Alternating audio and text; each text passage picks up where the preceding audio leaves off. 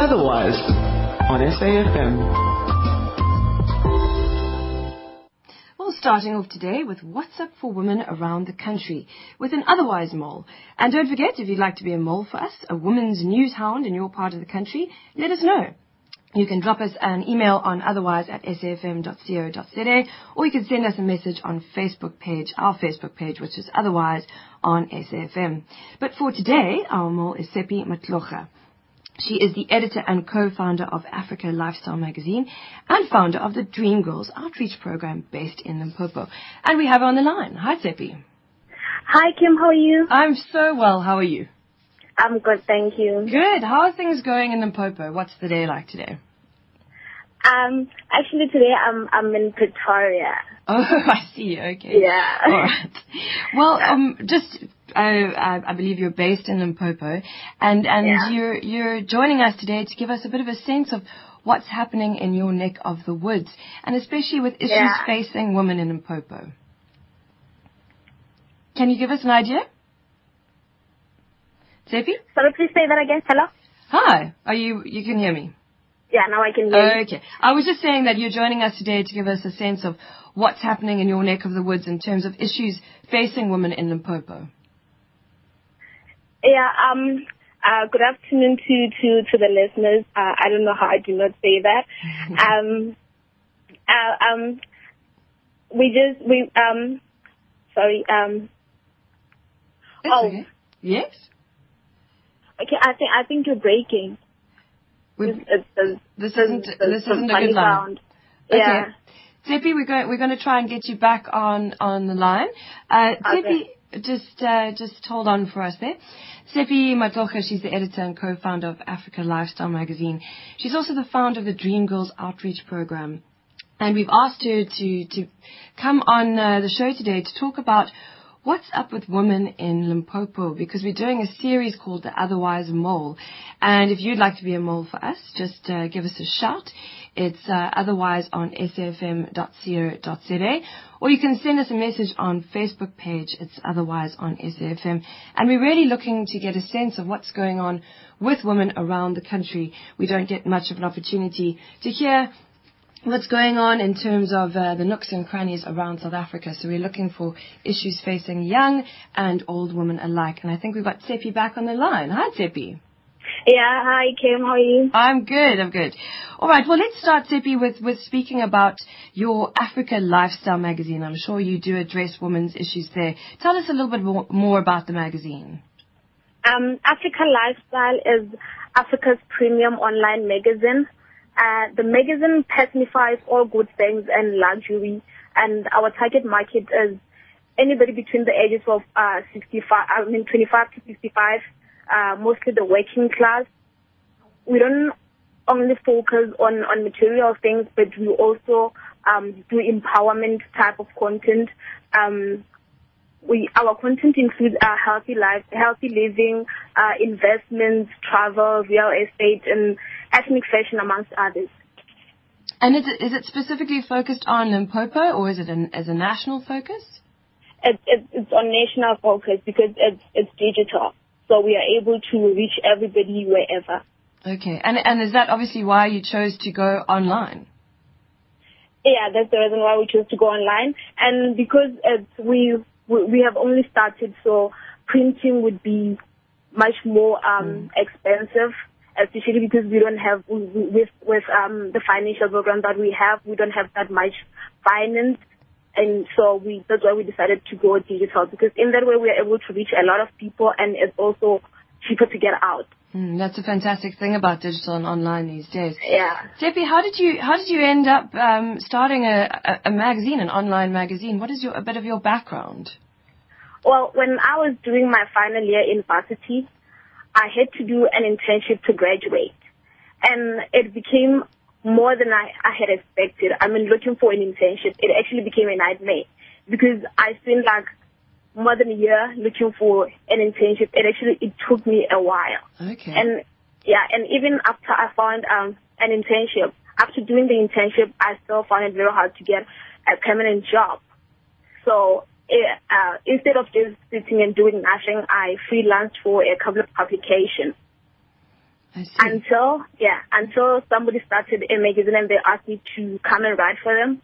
And because I was, after a while, writing the magazine alone, I actually realized that I can actually do this on my own. I mean, if I can write a magazine, the whole magazine for somebody, maybe I should try and, and be on my own. So it, it's part of the reason why I started it.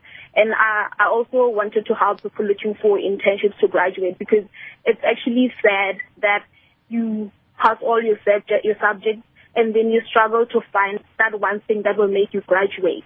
Mm. So is that what's, you know, your experiences there as, as a young person trying to find work and as a young girl as well, is that what led you yeah. to start Dream Girls Outreach Program? What, what's that all about? Yeah, well, Dream Girls is actually something that is very close to my heart. You know, it's an initiative by the Dead Fund. Um, though the project started sometime last year in, in Joburg, we have just launched uh, the Limpopo one at a school called Kaiso in Sishiro, where we have adopted twenty girls between the ages of fifteen and eighteen. Um, basically what the Dream Girls are, we are a group of young female professionals between the ages of twenty and thirty-five with the aim to empower teenage girls from disadvantaged communities to reach their full potential by providing them with things like support, guidance, encouragement, to attend uh, institutions of higher learning so that they can lead great lives and also break the cycle of poverty in their homes. What, what are the unique issues, um, or maybe not so unique issues, facing women, uh, especially young women in Limpopo, do you believe, Tshepi? It's, it's teenage pregnancy. Okay. You know, we have, we have a lot of girls falling pregnant. I don't know if it's, it's basically because they don't have people to talk to. Like, you know, you know, like when, when you're a teenager and even if you have a sister, sometimes it's, it's very difficult to talk to somebody of your own. Mm. So what we are trying to do is be big sisters to these girls. Because I know with me, I, I grew up with an older sister, but I still, even at my age, I still find it difficult to talk to her about certain things because there's just that boundary that she's my older sister. Mm. Mm. You need you need somebody who, who is going to be sort of a neutral, safe space that can give you advice. Yeah. Did you grow up in Limpopo? Yeah. Okay. The, the school that we have adopted is in Limpopo, is in Sishiro, at, at um, a place called Sishiro, okay. just outside um, Polokwane. And you and you stayed in you've stayed in Limpopo. No, I don't stay in Limpopo. I'm here, but I go to Limpopo for these workshops and stuff. Because we have like workshops um, once a month, okay. where we, we catch up with, with the mentees, and we also organize like um, wellness programs for them, goal settings, and we where we call like um, motivational speakers. We also help with, with education.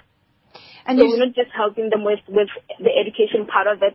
We're also helping them through our life type of thing. Okay. Tshepi, um, where can people find more information if they'd like to connect with you in terms of Dream Girls Outreach Program? When, when, um, if people want to, we are, we have, uh, Dream Girls S A on, on Twitter. Okay. Yeah, and they can, they can also email me so that, um, because we're also looking for sponsorships and, and stuff, because what we do is we are young people with no funding at all. Okay. So you yeah, need some trying support. To, yeah, trying to help the kids. So we are also looking for sponsorship in whatever way they can help, be it products or if somebody wants to come talk to the girls, those type of things. Okay. And, and what is your email address? It's Tshepi, it's T S H E P Y, mm-hmm. at africa lifestyle dot co dot za. Africa Lifestyle. Brilliant. I will give those details out in just a bit. Tshepi, thank you so much for joining us and sharing a little bit of your story. Thank you so much, Kim. Keep well. Ciao. Well, that was Tshepi Matlhoko. She's editor and co-founder of Africa Lifestyle Magazine. And as you heard there, she's the founder of Dream Girls Outreach Program. And if you want to join them on Twitter, they're Dream Girls S A, or you can email her at tshepi at africa lifestyle dot co dot za. And don't forget, if you'd like to be a mole for us in terms of uh, what we heard a little bit there about Limpopo from Tshepi, uh, as you could be a woman's news hound in your part of the country, let us know, otherwise at s a f m dot co dot za, or send us a message on our Facebook page, otherwise on S A F M. Otherwise on S A F M. Well, next, a woman who has been recognized for all the hard work she's put in over the years in film, television, and theatre. She's Marilyn van Rienen, and she was recently acknowledged by the South African Film and Television Association with a Lifetime Achievement Award. So a big congratulations to her, and she's on the line to tell us how it all began. Hi, Marilyn. Hi, how are you doing? What a remarkable young woman you've just had on your program. I know, isn't it fantastic to hear? Yes, it is. It's brilliant. Young people I love it. Who are yeah. inspired. I know, it's fantastic. Well, congratulations to you. Thank you. For being honoured for thirty years of exceptional contribution to film, television, and theatre. Was this always the plan, this this career path of yours? um, not really. Um, I think in the beginning, um, I was just uh, somebody who didn't really understand fully where they fitted into the world, and sort of wondered, oh my God, what do I do, and that sort of thing. And my parents said, well, why don't you go and teach something? And then I thought, no, but it needs to be a bit alternative. And mm. I thought I was going to go into alternative education. So I, I signed on at the university at U C T at drama school to do a teacher's course, um, okay. to do, maybe do something else with my life. And it was when I was there that I actually fell in love with the theatre. I discovered it for the first time and realized that um, this is where I belonged, you know, in the world of entertainment. And um, it just moved from there, from um, acting into directing, into writing, from theatre into um, a bit of film and television, and quite a lot of television. Mm. You, um, I mean, thirty years ago, we were talking yes. that you started, and those yes. early days were, were part of quite a difficult era in South Africa. How, how has that time shaped you and, and your career? Well, um, in fact, um, if I have to be honest, it goes back a little further, a little further than, than even thirty years. Mm. Um, but um, I, I made a stand when I finished at U C T that it would be very difficult for me to um, work in the um, existing theatre uh, establishments as they were at the time. And um, I went overseas for about um, nearly a year just to look and learn and understand what else is going on in the world. And, I, and by the time I came back to South Africa, mm. the Space Theatre had been formed um, in Cape Town by Yvonne Bryceland and Athol Fugard. And um, one of the first uh, couple of brilliant actors that came into workshop with Athol were John Carney and Winston Ntshona. And this is the theatre that I chose to work in, because I felt that it was the only justifiable place at that time that I could work. Mm. So um, I worked um, in a struggle theatre. Um, we did all sorts of stuff um, to keep ourselves going and to keep ourselves alive, committed stuff, um, mm. experimental stuff, and then sometimes just sheer straightforward entertainment to make sure that we got people into the into the theatre. So it was a It was a, an interesting um, endeavour, and then I, from there I moved on and went overseas again. In seventy-six I left the country because I just felt at the time that I couldn't find my place in it, and um, I was abroad for four years, and um, with a South African passport, was eventually I had to come back. Mm. And that was when I decided, well, if I'm going to be here, then I must try and do Um, stuff that I felt was worthwhile again, and stuff that I felt could make a difference well, in people's lives. So that's when I started writing. So just a little bit back, what kept bringing you back to South Africa? Well, I mean, it's because it's the best place in the whole world, you know, and this is the, um, our voices here. Mm. And it's very difficult. That the, I think the important thing with travel is it really shows you where you fit in. Mm. And I've traveled a lot, and I love it because it gives me perspective, and I learn so much. But on each of those journeys, I understand that my voice is here. And, and this is where my energy belongs, because this is why I feel I can contribute something. And you said that when you when you came back to South Africa, that's when you started to write. Yes. Speak us yes, through that, that transition from, from actress to writer to director. I mean, there's there's a whole plethora of things that go on there. Can can you easily move between those different roles? You know, I think the most extraordinary thing is when you're young is that there are no barriers. You know, you um, in acting we did a lot of improvisation, and so you naturally find that you're creating a script.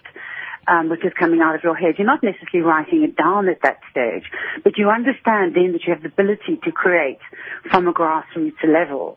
And so I guess it gets tucked away on the back burner, and then you become interested in the more global uh, vision of, of the entertainment industry. So you think, oh, directing, I'd love to. Oh, imagine, oh, yeah, that would be great. And you start getting ideas about, you know, what you'd like to do. And then I think the writing thing for me was, again, a natural, just a very natural development. Um, I did go to the Australian Film School for uh, to do a course in uh, television script writing there, which was incredibly helpful. I'd, I'd written theatre stuff before, but it kind of, again, just gave me a different um, view on things. And I came back, and um, and then I started, well, not immediately, but then I started writing for television. Okay. Yeah. So, the theatre, film, and, and, and T V to a certain extent as well. I mean, television, uh, they, it has the power to reflect the, the state of society. Yes. How, how do you see this playing out in, in contemporary South Africa? Well, you know, I think um, television and film, all of it really is exactly that. It, it is by nature, it reflects society. Um, and I guess it's it's our choice as writers and creative people in this country as to what we're going to highlight um, about about that reality. Um, and, you know, obviously people also need to be entertained is a very, very va- valuable call for that. But there are deeper things and there are other issues which we we can re-examine now since the post-apartheid uh, society um, that we need to look at deeply, and I think people are starting to turn that way again. And reality television also became a huge um, mm. impetus in this country and all over the world. You know, people were mad for it, but I think that's kind of waning, and it looks to me as though people want a little bit, something a little bit more and um, in greater depth. Mm. And, and I mean, you've, you've watched theatre and film over the years. How yeah. has, how's women's roles changed in the industry, and what, what would you say a woman's role is now? Well, um, it has. It's it's changed significantly, um, um, as you can. I mean, just just by the nature of the movies and, and T V things that are, are made the same. But that's all like up there on a stage or on a screen. I think there's still huge work to be done in the the, the sort of business side of it and the political side of, of women's positions within our society and within the business. And I think people just have to move forward and demand it and make their presence felt, you know, like your, the person you were interviewing earlier. She's making a difference. She's making a change. And people will, there will all be, always be those people. And there are heroines and, and they must just keep, keep going. And it will happen. Um, and I think women need to be more in control of the industry as such, which they're not really at the moment. Mm. I mean, you brought up Tshepi as well, and she was speaking very much about mentorship being an important, uh, playing an important role in young women's lives. Yes. Who were your mentors?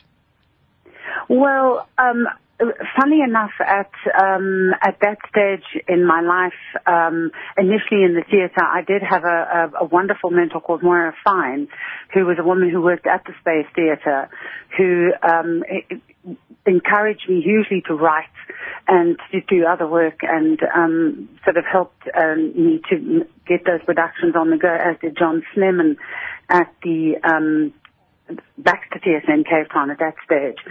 Um, and then coming out of Johannesburg, Roberta Durant was, was a woman who, who, because of work I'd done in comedy, drew me into uh, sitcoms, um, you know, for T V, and I worked on Going Up and S O S and um, various other uh, productions with her.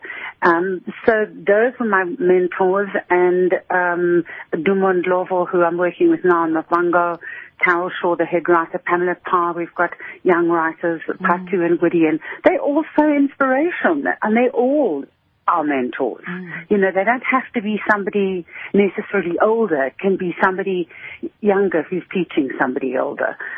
Absolutely. I think that's such an yeah. important thing to yeah. to realize. Mentorship and inspiration work together, actually. Absolutely, yeah. So, I mean, you obviously love what you do, but there's always something uh, about the job that you that you do that, that's a little bit difficult. But what have been the challenges for you?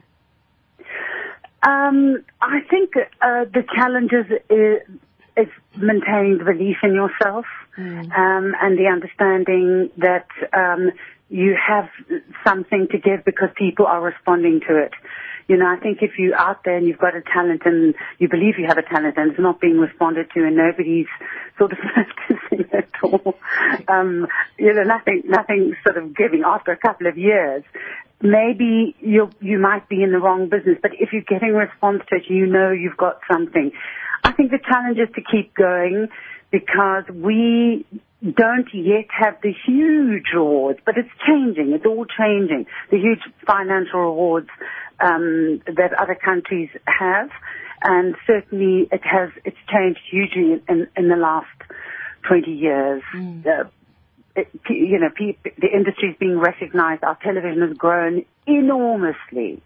Um, because it's obviously opened out to a much broader market and, and it's inclusive of everybody in South Africa, and that's why it's grown so much. So um, that's the challenge, is to keep the standard up mm. um, and to keep, you know, striving for that excellence. I think that is the challenge, really. And just very quickly, I mean, you've done so much. What's still on the list?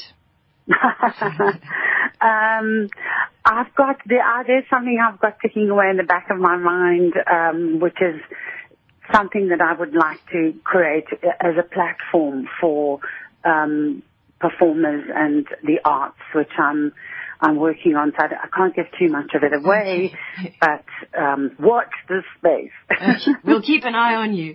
Well, thank you so much for sharing your story with us, Marilyn, and congratulations oh, again. And thank you so much for giving me this opportunity. Thank you. Ciao. Thank you. Ciao. Bye. That was Marilyn van Rienen, who recently was awarded or acknowledged by the South African Film and Television Association with a Lifetime Achievement Award. Still to come, after the news headlines, women and shopping online and in store. But it's just gone one thirty and it's time for the news headlines with a sun. While taking two looks at women and shopping now, in a minute we talk to Aki Kaliatakis, who uh, sh- we're talking to him about what makes or breaks a shopping experience.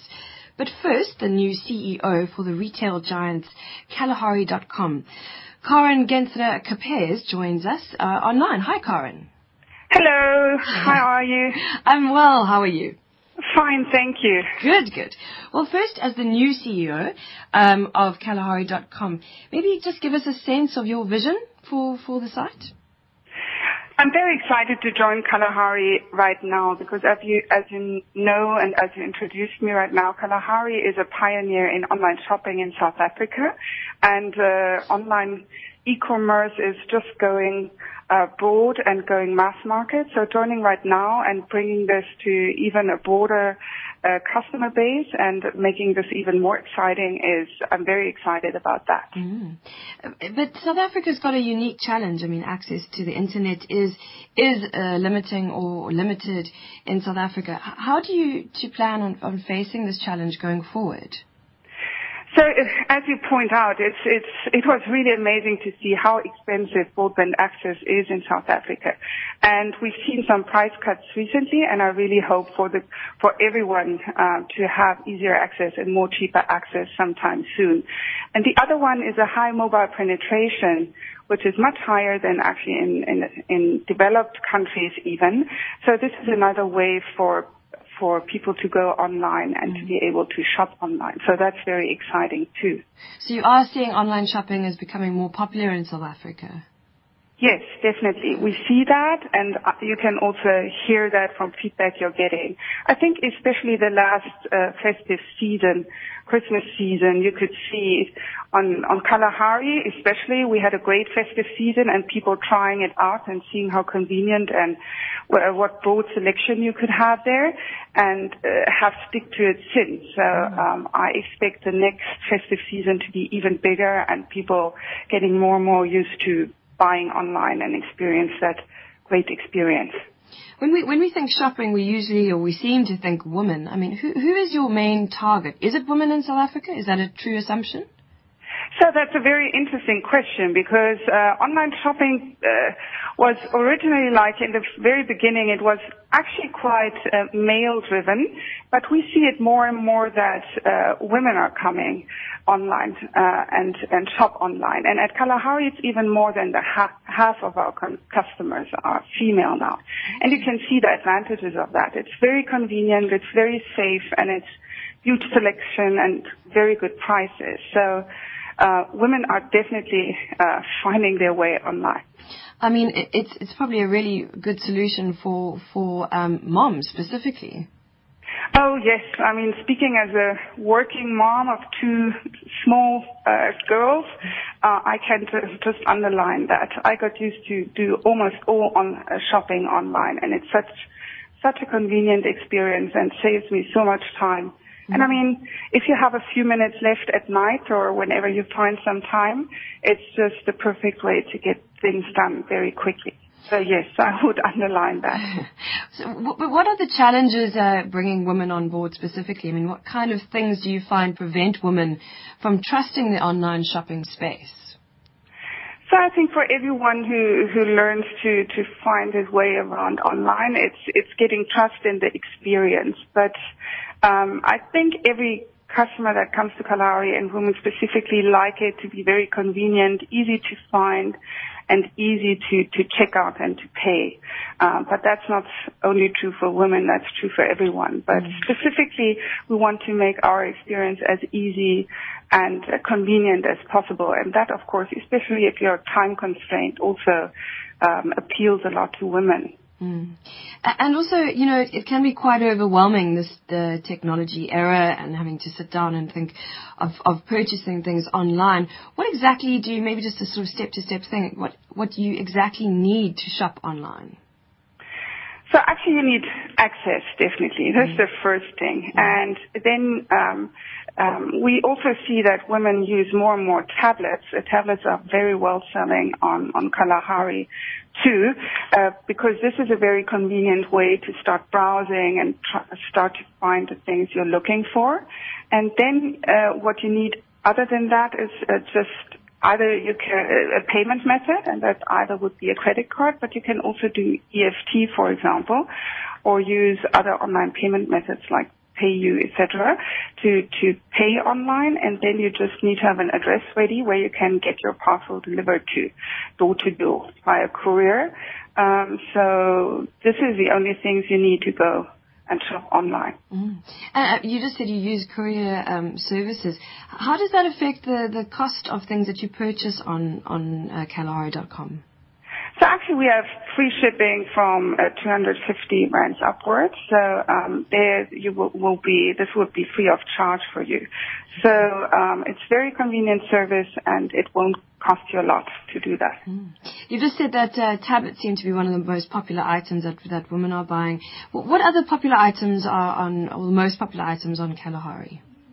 So actually our best-selling product was our e-reader, uh, Gobi, um, especially over festive, because the other thing we're selling, we're not only selling physical books, but also e-books, which is very convenient because you will have it immediately. Like if you, if you want to read a book, you can just download it and start reading. And the Gobi reader is a very, very um, attractive, cost-attractive uh, way to do that. It's seven ninety-nine, and you even have a voucher in it for one hundred sixty rand, and then you can start downloading books whenever you want to do that. So actually, this was our best-selling product over the last month, and not only on festive. Okay. And just lastly, do you have any tricks or tips when, when shopping on, online? What, what to look out for?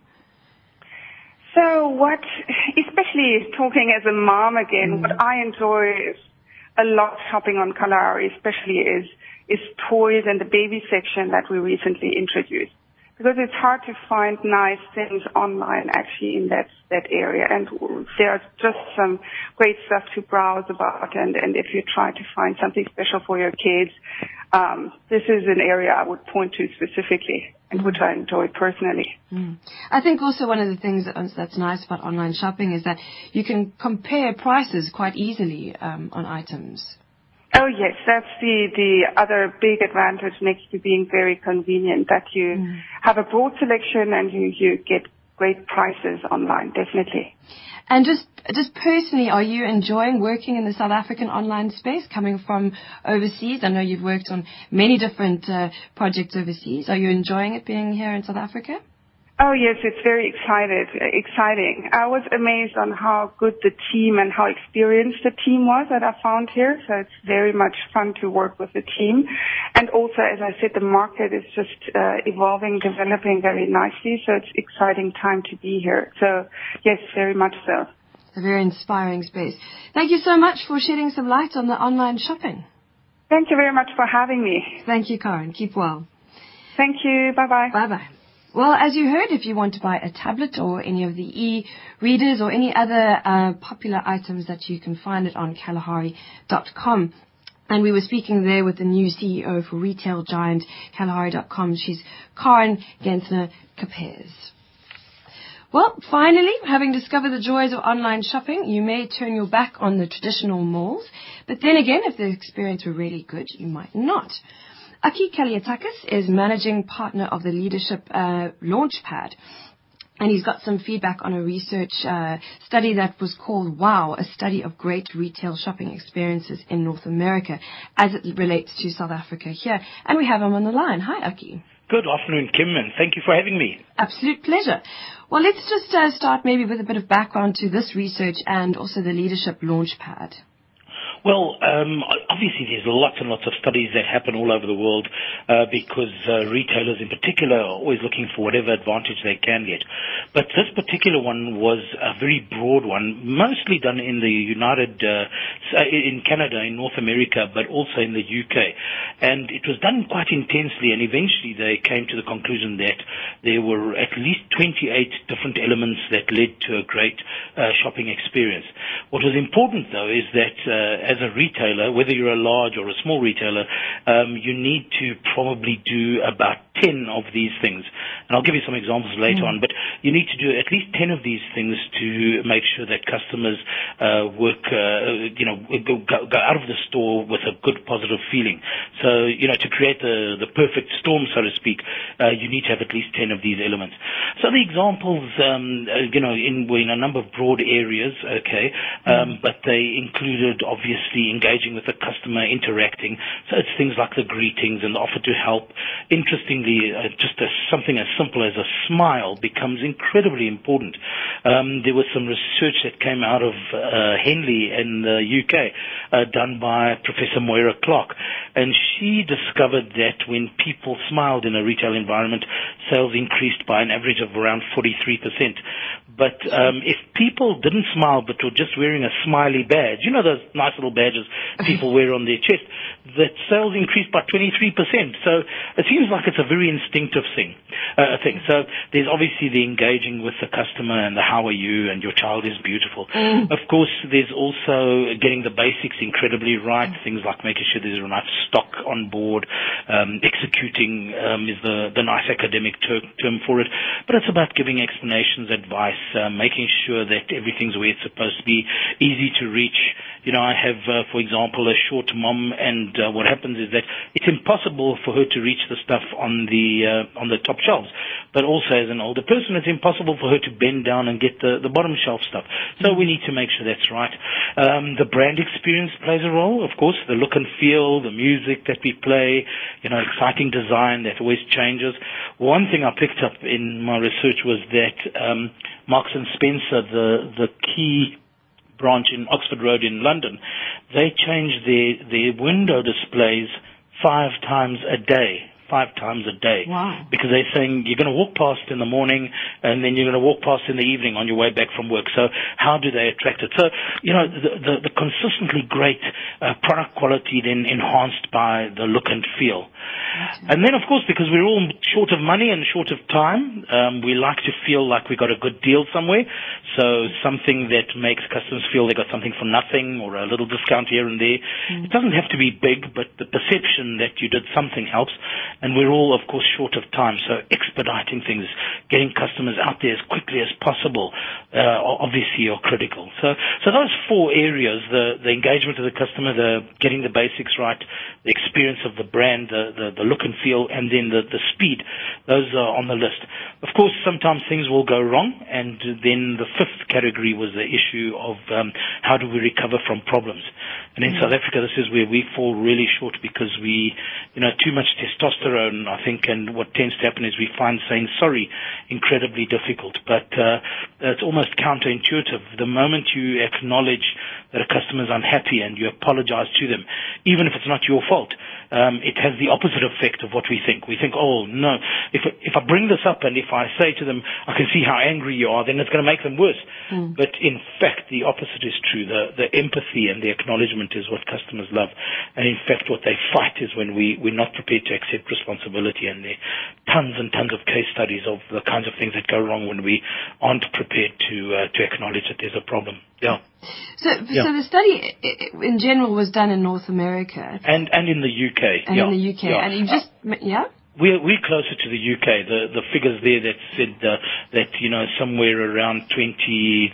twenty-five percent of um, customers in the U K actually walked out of retail experiences feeling that it was really kind of a wow experience. Okay. Our numbers are in that area. Um, in Canada, it was uh, actually much higher than that. So have you done any research here in South Africa? Uh, the research has been done, but yeah. the problem in South Africa is because it's highly competitive, it's usually done on behalf of one of the larger retailers, and what happens is they then don't want to publish the results because of the, uh, uh, for obvious reasons, they don't want their competitors to get uh, going. I've had involvement with one of the large retailers, um, I'm not going to mention who mm-hmm. they are, but uh, they've discovered that uh, it's always, always the simple things rather than the complicated things. In other words, they have discovered that they don't have to spend a fortune um, to, you know, get things automated and computers and automatic ordering and so on, mm. that in reality um, the, the so-called ten golden rules that they have of their process, um, which they almost brainwash into the staff. And the golden rules include, you know, hello and goodbye, say hello and goodbye and say thank you, and walk the customer to the item that they're looking for and look at the expression on their face and, you know, dress neatly. So by focusing on those really basic elements of what it's like, and then occasionally doing something special.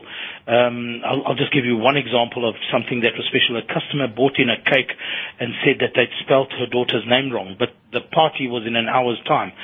So uh, they said, no, no, no problem, we'll fix this thing, so where's the cake? No, it's at home. So the manager got into his car, followed the customer home, and discovered it wasn't even his cake. But they fixed it nevertheless. And, you know, at the end of the conversation, he said, by the way, we didn't sell you this.